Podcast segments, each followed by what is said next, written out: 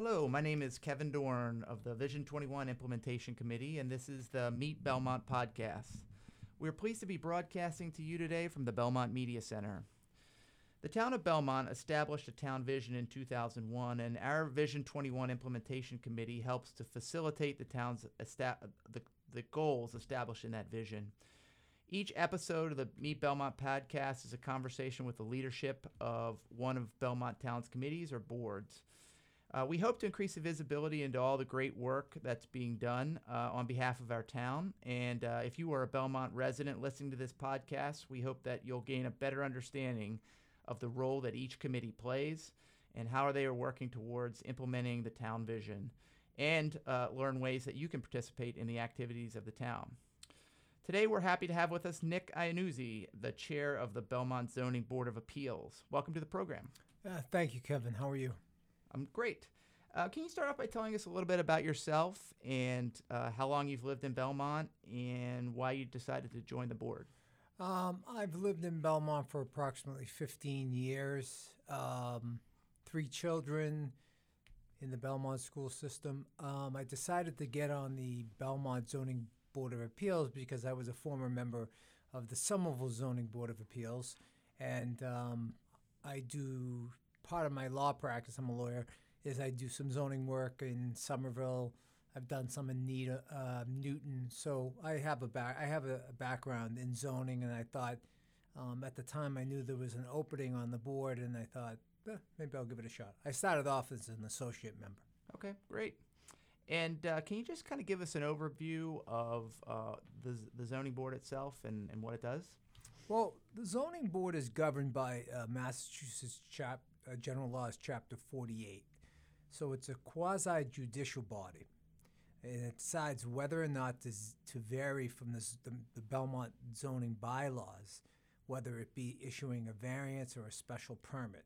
So if someone comes uh, to the planning office and they want to do something that is not within the bylaws and they need a special permit or a variance to do so, we will um, uh, review it and see if we'll allow the special permit or the or the variance or, or deny it. So that's what the, the, the uh, zoning board of appeals does. And so, in your experience, you talked about how you're on Somerville and, and you've experienced other towns. Is it pretty similar approach between the, the different towns, or uh, can it be very different? It's a similar approach, but in cities like Somerville and Cambridge, uh, we could have 15 cases on a night in Somerville and more neighbors and this and that. And in Belmont, we cap it at, I think it's five five cases a night. And also, you know, um, it, this it, some cases are controversial, and then others are just there's no one shows up. But some of the bigger the city, the bigger the the more controversial the cases. Then the more suburban towns, less controversial. And uh, but it's just when I came from Somerville to, to Belmont, it was just funny the difference. But yeah, same tape, same type of setting and same zoning board, but a little bit more. Um, we used to go to 11 and 12 o'clock at night, Mm-hmm. but here we go, you know, we go to about nine. Okay. So And how about how is it structured? I mean, numbers of committee members and what kind of makeup of the, the people that do participate? Well, there, there's, it's chartered to have eight members. Um, there are five regular members, which are voting members, and three alternates. Right now, we have uh, five voting members um, and two alternates, and there's one open seat.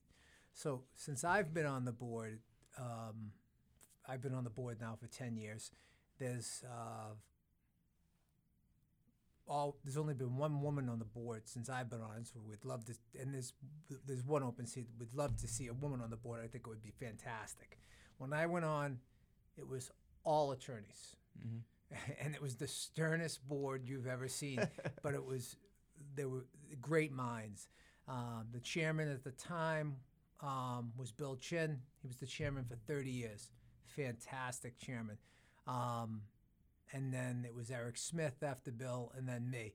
Um, so right now we have, I think we have two attorneys, a real estate broker, um, an engineer, um, um, in, uh, someone who does investments. So we have a broad base. Um, being too attorney heavy, I don't think you need. Having an architect, we could use an architect, having an engineer, having a real estate broker, I think that's all great because it, it's a, it gives you a varied background. I think that's fantastic because, after all, you're dealing with a lot of different people, a lot of different things, and Right, right. So- and with the one opening, if anybody's listening and they say, "Hey, uh, this sounds interesting to me," you go through the regular process in town and That- submit an application. Yes, if you go on to the uh, Bel- Town of Belmont Zoning Board of Appeals website, there's a link, and it's Board of Selectmen's uh, looking. Board of Selectmen are looking for volunteers. All you have to do is put in your resume and uh, fill out an application, and um, I think that you would be set um, with the Zoning Board of Appeals. I think it would be great, um, and it, you, any background I think would do it would be great. Okay, great. And in terms of uh, how the zoning board interfaces with other uh, town committees or the planning board, can you? Uh, how does that work?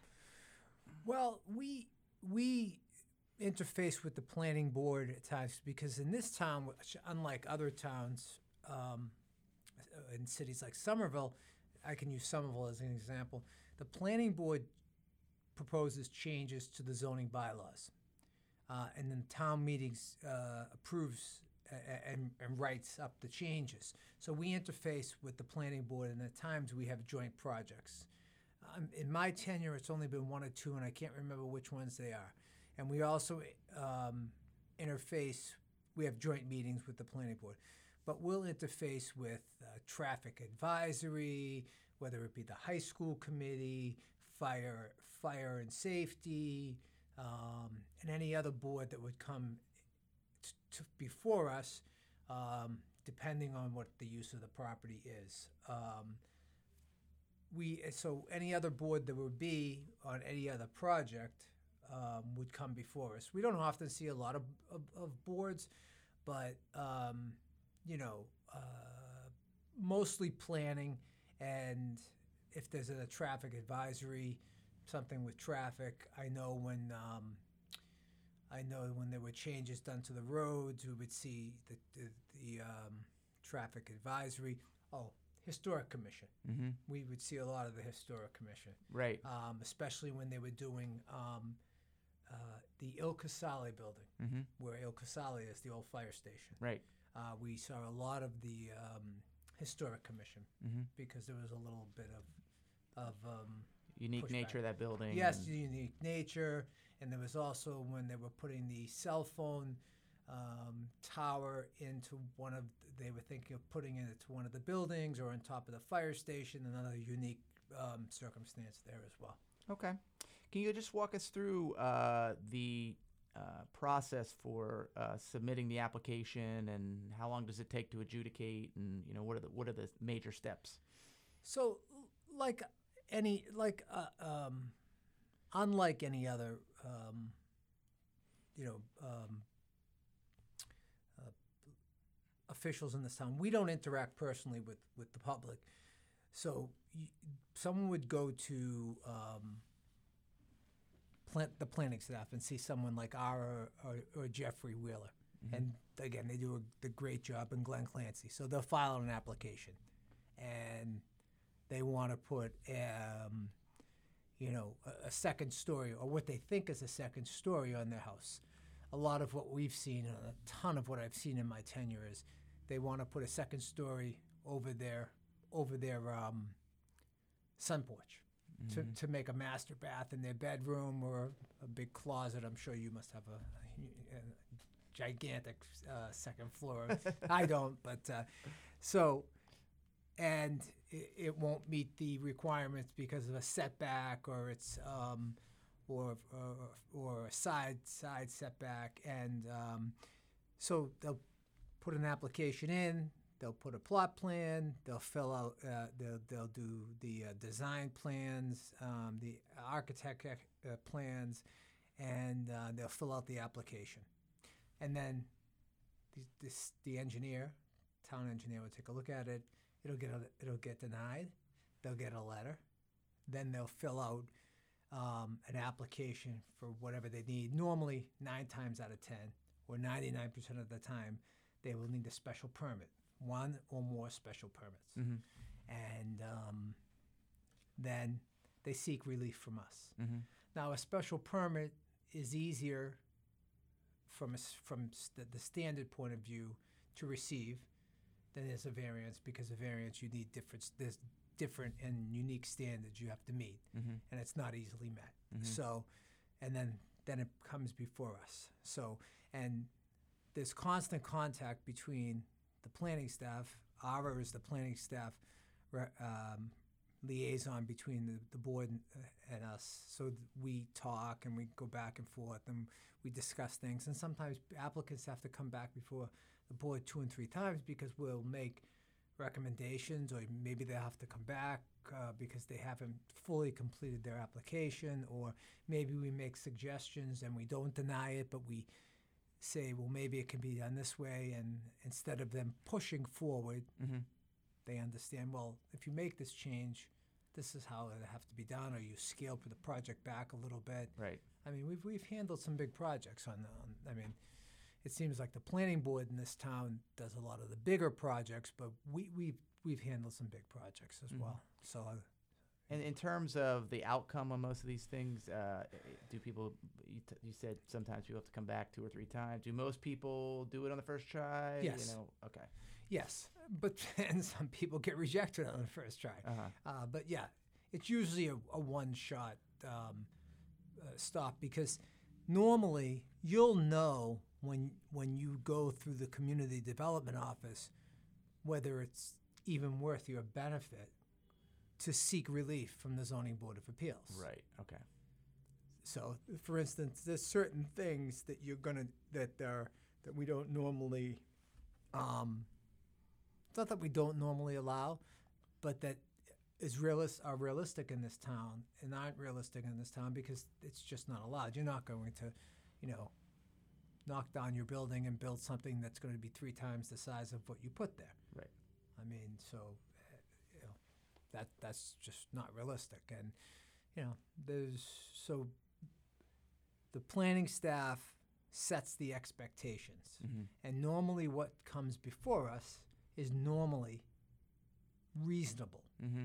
So, Mhm. especially with a special permit, the standard is very low, and we usually allow it.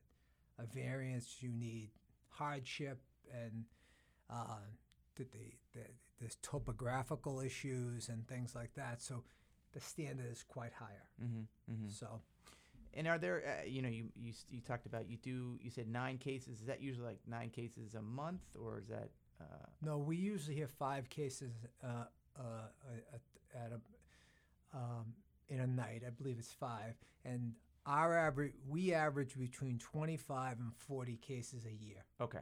So, and that's because I think the community development office weans them out Right. um, and can actually scale it back that they can do it by right. Mm-hmm. Mm-hmm. And um, so, and that's not. I mean, that's not an abundance of cases. Yeah. Yeah. Okay, so and that and there are cases we do that um, that will allow something that we won't normally allow on a case by case basis due to a hardship, and we will say it in the decision that this is not precedent setting, Mm-hmm. but due to the circumstances, we do allow it. So Okay. we we do that. And in these cases, are there is there for the people that are submitting these uh, applications, is there kind of a, a major lesson learned? Say, oh, you know, half the people that do this make this mistake, or you know, hey, remember, do this, and you'll really streamline the process. Is there is there a lesson learned that that uh, you see over and over again, or is it don't rush it. don't rush it? Take your time. Mm-hmm. Um, when I was on the Somerville zoning board, and, and it, I guess this doesn't happen in the city of towns, if you're doing something eh, on a larger scale, and we live in heavily populated neighborhoods, well, at least in this area, and you want to make your neighbors comfortable. Right. So, in my opinion, and I've always said this to people, meet your neighbors, go out and talk to your neighbors, show your neighbors the plan, get a petition, have them sign it, or at least have a neighborhood meeting and talk to them and say, hey, I'm putting a dormer up, or I'm putting an addition on, or we're putting a back deck on. Um, how do you feel about that? Um, or we're putting a fence, or we're putting a fence up, or we're putting the shrubbery, or we're going to put a circular driveway, whatever the case may be, and just get everyone on board. Right. Sure, there might be people who di- who dissent, or s- even some of the businesses that might come into town. Um, my first instinct is I ask the question: Did you talk to the neighbors? Right. If there's a restaurant, so what? what so, for instance, you see, there's we oftentimes from a use standpoint, we see fast, we see restaurants come in town, change of use of restaurants or restaurants, and people come out and they're opposed to certain types of restaurants because they're in a residential area. And I'll ask the owner, "Did you go talk to the to the people?" You know, they'll say no, and and there's no requirement under the bylaw that you have to have a that you have to have a community meeting. But That's- just socializing that. But that's what I all the al- difference. that's what Uh, I always came from from from from Somerville, where we always have multiple community meetings because you want people to be comfortable, whether it's your normal residential um, uh, building or a restaurant. You you want people to be happy because they're going to be looking at it or they're going to be smelling your smells. Uh, even though the ventilation systems are much better now, but you're going to want people to be happy about that Right. and the parking and traffic. If I if I say it once, I say it a hundred times. With daycares in in in Belmont, we have a lot of daycares in Belmont. Mm-hmm. You got to make sure people are happy with the daycares because people are driving, and you want to stagger the parking and do this and do that, and you want to make sure everybody's safe, nobody's getting hurt. Right. You know, so that's just how it is. Yeah, that's great from a lessons learned perspective. Um, I, well, I found this super helpful, and um, I really appreciate the uh, the details. Uh, I've also looked at your website. It looks like there's uh, you know all the cases that come through. There's at least some record of those. So if people want to learn more, they can, I Yeah. assume, go to the website. Yep, or they can come to a meeting, and um, and again, you know, we do need another board member, and um, and like I said, just, just patience is a virtue in uh, the zoning process. Don't rush it, and listen to what the Office of Community Development will tell you, and and take your time, and um, because in the long run, you'll end up spending more money, uh, or it'll it'll be more, um, maybe a negative negative outcome if you don't just uh, just listen and um, get things right th- done right in the first place. All right. Well, I really appreciate it, Nick. Uh, it was a great overview. And uh, once again, uh, I'm Kevin Dorn, and this was the Meet Belmont podcast. Uh, if you have any feedback for us about the podcast or topics for future conversations, please feel free to drop us a line at meetbelmont at gmail.com. Thank you.